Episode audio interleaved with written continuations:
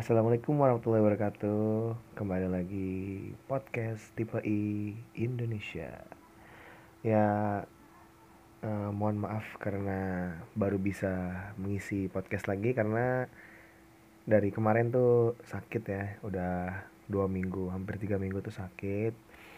Ya biasalah sakit eh, Sakit inilah umum gitu loh. Batuk, pilek karena musim juga sudah berganti dari musim panas menuju musim hujan ya. Jadi udah tau lah pasti banyak yang sakit. Oke uh, untuk konten kali ini karena bingung sebenarnya bingung mau ngisi apa jadi uh, eh, gue mau ngisi sekarang itu seperti itu storytelling ya. Storytelling menceritakan cerita uh, ya lumayan horor. Nah uh, au gitu ya. Aduh juga suara gue masih belum uh, belum kembali normal. Uh, oke okay, pokoknya semoga kalian bisa enjoy dengar cerita yang akan gue ceritakan kali ini.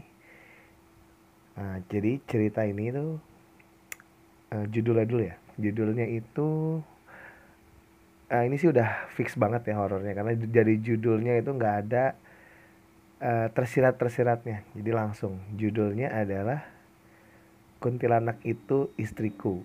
Nah kan udah uh, frontal banget ya judulnya udah langsung kuntilanak itu istriku. Nah ini adalah karangan dari seseorang yang bernama Christian Giri. Nah ini tuh ceritanya juga ada di postingan dia di Facebooknya. Kalau mau cari cari aja Christian Giri. Yang dibagi dari eh dibagi dari dibagi menjadi beberapa part. Jadi ada part 1 hingga part 23 nah itu juga kayaknya masih berlanjut deh ya jadi sampai gue baca itu tuh ceritanya sebenarnya belum selesai. Jadi kita akan split juga nanti podcastnya ceritanya itu dalam beberapa part juga ya. Jadi sambil nungguin si Mas Christian Giri ini menyelesaikan ceritanya. Oke kita mulai. Nah, baca doa dulu ya. Nih kalau bisa sih dengerinnya sih malam gitu ya atau enggak kalau siang-siang tolong di di suasananya dikondisikan lah gitu biar dapet ya. Nah, soalnya ya nggak tahu nih kira-kira gue berhasil nggak membawakan cerita horor ini kepada kalian semua ya. Oke langsung aja ke pembukaan.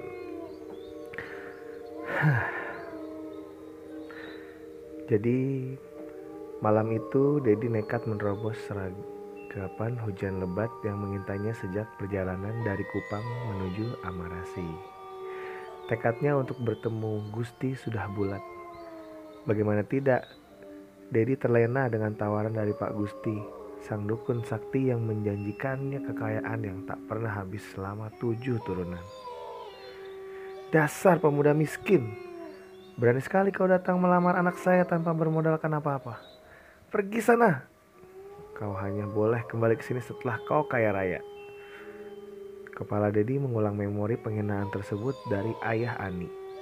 Wanita yang sudah tiga tahun ini menjalin kasih dengannya, namun tak direstui oleh orang tuanya.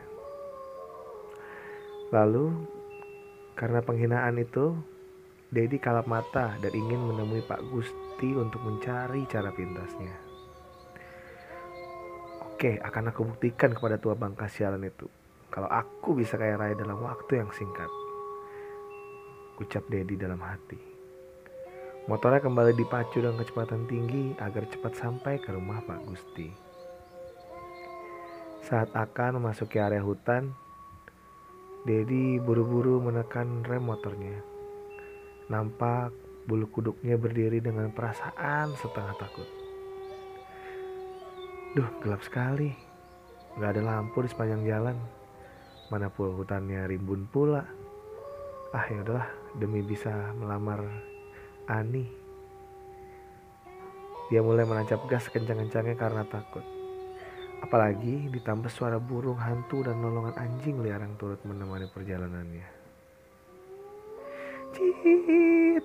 Bunyi gemercik ban motor akibat Dedi yang menekan rem sekuat tenaga. Dia kaget dan takut setengah mati saat melihat sosok ular piton besar di tengah jalan. Ular tersebut seolah mengendahkan kepala dan menatapnya. Mulut Dedi kaku, tak satu pun kata yang terdengar keluar dari mulutnya. Beberapa menit, menit kemudian ular tersebut pun pergi. Ditatapnya hingga ular tersebut hilang dari pandangannya. Lalu Dedi memalingkan kepala ke kanan dan ke kiri untuk memastikan keadaan sekitar setelah dirasa aman, Dedi pun langsung buru-buru berjalan menuju motornya lagi. Lalu setelah berjalan cukup jauh, akhirnya Dedi tiba di rumah Pak Gusti. Tampak sebuah rumah tua dengan pagar kayu yang mulai lapuk dan hanya diterangi oleh cahaya pelita. Dia lalu turun dari motornya dan perlahan mendekati pintu. Tok tok tok Tok tok tok. Pak Gusti. Halo Pak Gusti. Kring. Bunyi pintu yang terbuka dari dalam. Tampak sesosok tua renta yang sah sedikit ya membungkuk membungkuk dengan sorot mata yang tajam membuka pintu. Ah, Pak, selamat malam. Saya Dedi, Pak, temannya Itis yang tadi bicara sama Bapak via telepon. Ayo masuk. Ujar Pak Gusti sedikit ketus. Terima kasih Pak. Silakan duduk. Iya Pak, sahut Teddy sedikit canggung. Tunggu, saya buatkan kopi dulu. Oke Pak, terima kasih. Sambil menunggu Pak Gusti membuat kopi, Didi bangkit dari tempat duduknya dan menatap foto-foto dulu yang tergantung di dinding kayu rumah tua itu. Dedi merasa ngeri dengan sosok orang-orang yang di dalam foto tersebut. Mereka adalah kakek dan nenek saya serta rekan-rekan mereka. Dedi pun tersentak kaget dan hampir menjatuhkan figura foto-foto tersebut dari dinding. Ah bapak, saya kaget. Habis bapak munculnya tiba-tiba sih. Ini kopimu, minumlah. Malam ini kamu beristirahat saja dulu. Baru besok kita persiapkan hal-hal yang diperlukan untuk ritual. Baik pak, uh, tapi saya belum mengerti ya pak, ritual apa ya? Soalnya Itis tak pernah menceritakan secara detail ritual yang ia jalani dulu di sini. Jangan banyak tanya. Kamu mau cepat kaya kan seperti Itis? Iya pak, pak, maaf pak saya lancang. Saya mau tanya sekali lagi. Saya ingin membuktikan kepada Oh iya pak, maaf saya sudah lancang. Iya pak, saya mau sekali. Saya ingin membuktikan kepada ayah kekasih saya kalau saya juga bisa dan berhak kaya. Bagus, kemungkinan besar akan berhasil jika kamu mempunyai dendam dan ambisi yang besar. Tapi mohon maaf pak, saya hanya ingin tahu ritual apa ini. Maaf kalau saya lancang. Saya ingin memastikan kalau saya tidak kenapa-napa nantinya. Hmm, Aku akan menikahkanmu dengan kuntilanak merah. Apa? Saud Dedi terbata, seolah tak percaya. Ya, apa kau tuli? Aku akan menikahkanmu dengan kuntilanak merah. Tah, tapi pak, Dedi ketakutan. Mengapa?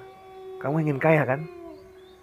Dedi terdiam seolah berpikir panjang mengerutkan keningnya sambil menundukkan kepala. Bulir-bulir keringat tak bak biji jagung menetes deras dari kulitnya tiada henti. Uh, apa Itis juga dulu mau dinikahkan dengan kuntilanak pak? Pak Gusti terdiam sebentar lalu menyeruput kopi miliknya yang hampir menyisakan ampas. Perlahan dia bangkit dari kursi dan menatap keluar rumah dari balik jendela. Ah, aku ingat betul saat pertama kali bertemu Itis. Dia datang ke sini dengan sejumlah pengeluhan dia bercerita bagaimana usahanya harus gulung tikar, melamar kerja di berbagai tempat tapi ditolak, dililit banyak hutang, dan tak mampu melunasinya. Pada akhirnya, semua rekan-rekannya termasuk istri tercintanya meninggalkan dia. Dia pun menangis sesungguhkan memohon agar membantu dia untuk cepat kaya.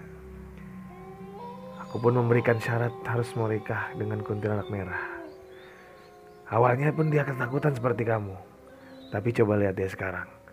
Punya belasan mobil mewah, rumah bak istana. Dia punya segalanya. Apa yang masih menahanmu, ha? Kamu ingin segera menikahi Ani kan? Dedi berpikir sejenak. Yang ada di pikirannya sekarang hanya Ani dan membuktikan kepada ayah Ani kalau dia sukses dan kembali untuk melamar Ani. Ba baik pak, saya menyangkupinya. Bagus, sekarang aku akan mengantar kamu ke kamar. Biar kamu dapat istirahat. Dedi dibawa ke ruangan berdiameter 3 kali 3 meter, tempatnya untuk melepas lelah. Setelah itu, Pak Gusti pun langsung meninggalkannya. Di dalam kamar, Dedi pun tak langsung dapat tertidur. Dia hanya membolak-balikan badannya ke kiri dan ke kanan seperti ada beban berat di pundaknya. Atau mungkin karena ketakutan akan dinikahkan dengan sesosok kuntilanak.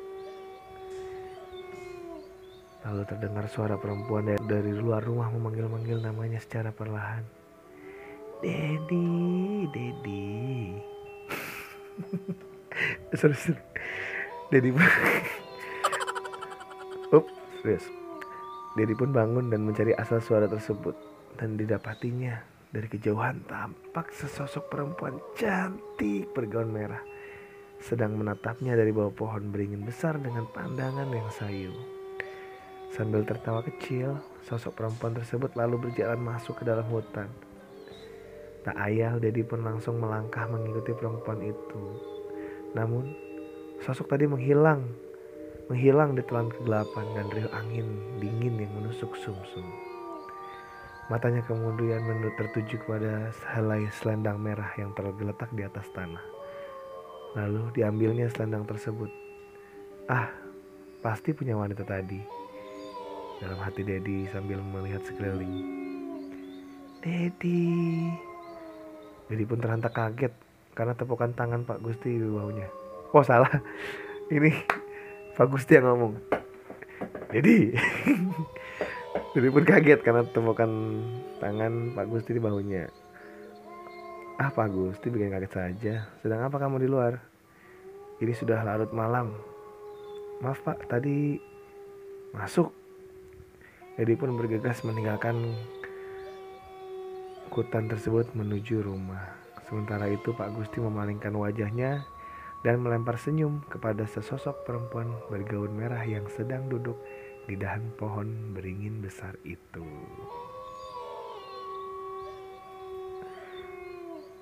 Di dalam kamar, Dedi belum bisa memejamkan mata sambil menatap selendang merah yang digenggamnya. Siapa sih kira-kira wanita itu? Aku ingin bertemu dan mengembalikan selendang ini. Mungkin dia sedang mencarinya sekarang. Dia lalu meletakkan selendang tersebut di samping tempat ia berbaring dan berusaha memejamkan mata agar segera singgah ke alam mimpi. Setelah dipeluk kantuk dan dibelai waktu selama 15 menit, akhirnya pun Dedi terpulas tidur dan sukses tiba di alam mimpi. Dalam mimpinya, Dedi sedang duduk di bawah pohon beringin besar, tempat ia melihat wanita bergaun merah tadi. Angin berhembus kencang dan tiba-tiba tercium aroma amis anyir yang sangat menusuk hidung. Terdengar suara perempuan yang sedang tertawa nyaring. Dedi mengadakan kepala ke atas dan melihat sosok perempuan dengan wajah setengah rusak dan penuh belatung, sedang tertawa sambil melihatnya dengan sorot mata yang tajam. Si, siapa kamu? Jangan ganggu aku. Perempuan itu mengambil belatung hidup di wajahnya dimasukkan ke dalam mulutnya lalu dimakannya dengan rakus. Sisa-sisa belatung di mulut perempuan itu pun berjatuhan di wajah Dedi. Dedi yang kaget dan takut lantas hendak berlari meninggalkan wanita itu. Namun kaki dan seluruh tubuhnya tak bisa digerakkannya. Perempuan itu lalu melayang dari atas pohon, turun ke bawah dan berhenti tepat di depan Dedi. Ah, mm, ah, Dedi ingin berteriak, namun mulutnya seperti ada yang menahan. Sekarang Dedi dapat melihat sosok itu dengan jelas. Di separuh wajahnya terdapat luka dan lubang menganga. sehingga Dedi dapat melihat belatung hidup lalu lalang keluar masuk dari luka tersebut. Dari situlah sumber bau amis yang amat menusuk hidungnya. Dari situlah sumber bau amis yang sangat menusuk hidungnya. Tampak kuku-kuku panjang dari tangan wanita itu mendekati ke arah Dedi. Dielus-elusnya wajah Dedi menggunakan kukunya yang panjang dan hitam. Lalu turun tangan turun ke tangan Dedi dan mengambil selendang merah yang digenggam Dedi dari tadi. Perempuan tersebut lalu membuka mulut lebar-lebar dan keluarlah sekelompok kecoa yang terbang hinggap dan mengerubungi seluruh tubuh Dedi. Dibukanya lagi mulutnya dan keluar seekor ular berwarna hitam. Dedi makin ketakutan saat itu ular itu mendesis dan mendekatinya. Ular tersebut membuka mulutnya hendak mematok Dedi.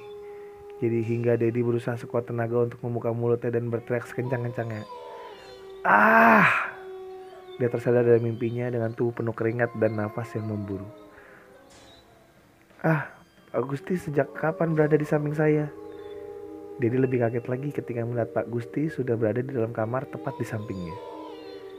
Aku masuk ke sini karena mendengarmu berteriak. Tapi bagaimana Bapak masuk? Karena sebelum tidur saya ingat betul sudah mengunci kamar. Tidurlah, kamu harus benar-benar siap untuk ritual ini. Ujar Pak Gusti sambil melangkahkan kakinya keluar dari kamar. Dedi hanya terdiam heran atas apa yang menimpanya. Dedi lalu teringat selendang merah yang tersimpan, disimpannya sebelum tidur.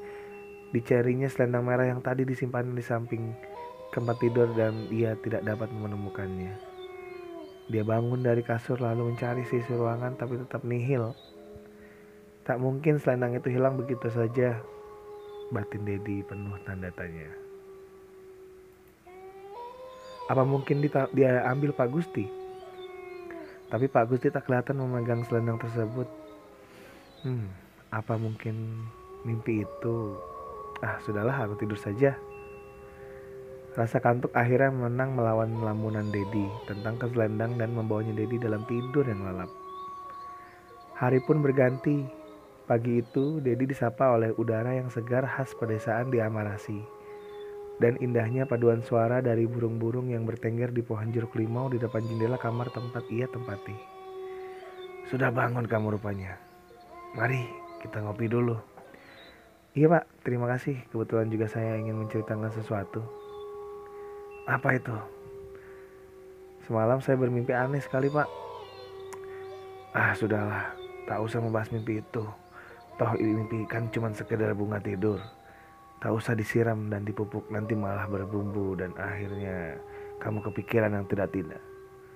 Ujar Pak Gusti memotong pembicaraan Dedi yang terdiam dengan sedikit kesal sambil menyeruput kopi panas di meja yang menunggu dikecap di bibir Dedi sedari tadi.